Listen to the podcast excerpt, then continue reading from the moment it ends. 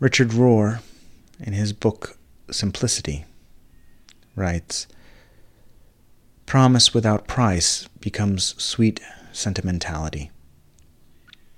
Price without promise becomes shame, burden, and grief. We have enough of both. I thought of this passage while reading a post on Facebook written by a colleague upset with the sentimentality of liberal religion. But she chose to vent her frustrations using the language of shame. It took the wise advice of an old mentor, still rumbling around in my head, not to respond. It wouldn't have helped anyway. And it's not that I don't believe that liberal religion can't be overly sentimental either. In so many ways, I agree with her critique. Promise without price, without sacrifice, without work, without discipline, comes across as entitled. And we are not owed anything in this world, as much as we might like to believe that. Too much emphasis on promise without price, and we begin to glorify a specialness, a uniqueness, and while I believe that each of you has a particular calling and that each of you has been chosen in your own way, we should be wary of glorification. There is a certain freedom found in the old line, You are dust, and to dust you shall return. When held in the correct light, we can see how precious our mortality is and how futile the glory of the special. But too much emphasis on price without promise is not correct either. A faith that hinges on demands for sacrifice finds a way to use the same passage not to free, but to bind, to demean. Sacrifice is asked for, insisted on even. And if people question if the price is worth it, very often they are shamed as heretics of the great idea. There's no invitation to search or to contemplate. Prayer is for obedience, not for intimacy. Allegiance to one's nation is not all that dissimilar to the allegiance of one's faith. There is a promise and a price for both. There are people who are all promise and there are people who are all price, and I tend to not like either group very much. A healthy nation, like a healthy faith, requires a deep questioning into the promise, as well as a concerted discipline when it comes time to pay the price. This is the path of authenticity. Today has been set aside on our calendars to memorialize those who have fallen in war. We are given an extra day of rest. Some will use this to celebrate the promise, some will dwell on the price, and honestly, I think both are fair behaviors. For centuries, men and women have paid the greatest price for a promise made, and to dust they have returned. Some in our nation cry out that the promise made was and has always been a political artifice of fortunate men who never had to pay the price. But sometimes these cries strike me as artifices of their own, indicating little appreciation for how special this nation is. I am very grateful to live here.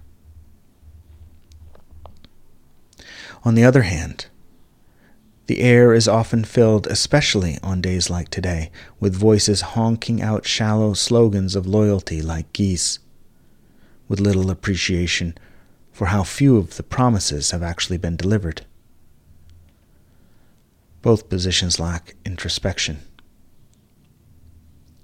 So on this day, the one set aside on our calendar to memorialize those who have fallen in war, the day given as an extra day of rest so we might contemplate the meaning of the promise and the price, those of us seeking intimacy with God cannot allow ourselves to be fed by either path exclusively, as neither is healthy. We feel the weight of our existence. We feel the weight of the question, what is the meaning of this life? We understand that we have come from dust and that we will return to dust. But that doesn't mean that life is not precious and must be cared for. Yesterday I spent the afternoon on the Boston Common. 37,000 flags have been installed, one for every person from Massachusetts who has died in war since the Revolutionary War. I thought about the promise of my nation, parts fulfilled and unfulfilled. I felt gratitude without saccharine sentimentality. I felt humbled by those who had paid so much, paid everything they had. One can't help, when looking out on a memorial field like this one, to inquire into what was being asked of me, the price required of me. It's not enough to live solely in the transcendent intimacy, dancing with God like a lover. We are also called to act in the world. But nor do I believe in blind, blind obedience or political artifice. The discernment of the faithful weighs morality as a factor as we are drawn to question the promise and the price we should be honest about that part of the sacred relationship. The confessing church failed Germany in the 1930s. The church failed to correctly assess the promise and the price, which led to millions of men dying. Theirs, ours, and the men of many nations, for a wicked promise. This day is not without moral implications for the faithful. Sometimes you have to go to war. Sometimes it is artifice constructed to make the ideological powerful and the wealthy wealthier. In both cases, people are going to die. And the faithful should not fail in our duty to ask if what we are doing is moral or immoral people are going to pay a price. Not me. I'm 46. The people paying the price of war are half my age.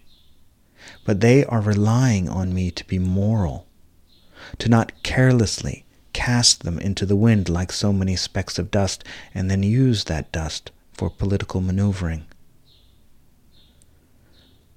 A soldier's duty is to act and obey. The duty of the faithful is to question the morality of the actions we are asking them to fulfill. So on this day, the one day set aside on our calendar to memorialize those who have fallen in war, the day given as an extra day of rest so we might contemplate the meaning of their deaths, the faithful also turn in prayer God. What is the promise and the price of this path?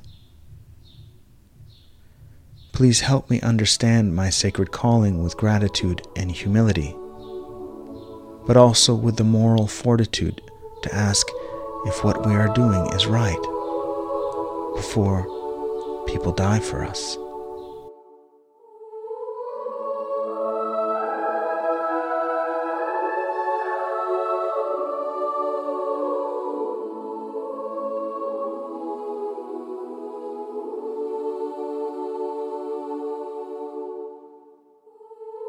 This meditation was delivered live at the Seeker's Table Sunday gathering held at 6 p.m. Eastern. Anyone can participate in the Sunday gathering, and it's an excellent time to ask questions about your spiritual journey and to meet other seekers on the path. If you'd like to join us, simply type join.theseekerstable.com into your browser and you'll be redirected to the Zoom room where we meet every Sunday at 6 p.m.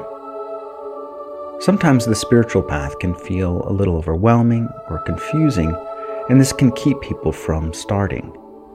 If you would like some support and guidance, I have a free five day class called How to Add Meaning to Your Life, which can be found on the homepage of theseekerstable.com. But the very best thing you can do is just come on Sundays and participate. It seems antithetical, but if you want to stay committed to your own journey, the easiest way is to help others with theirs. And you can do this just by showing up. So come and take a seat at the Seeker's table, and we'll all walk this journey together.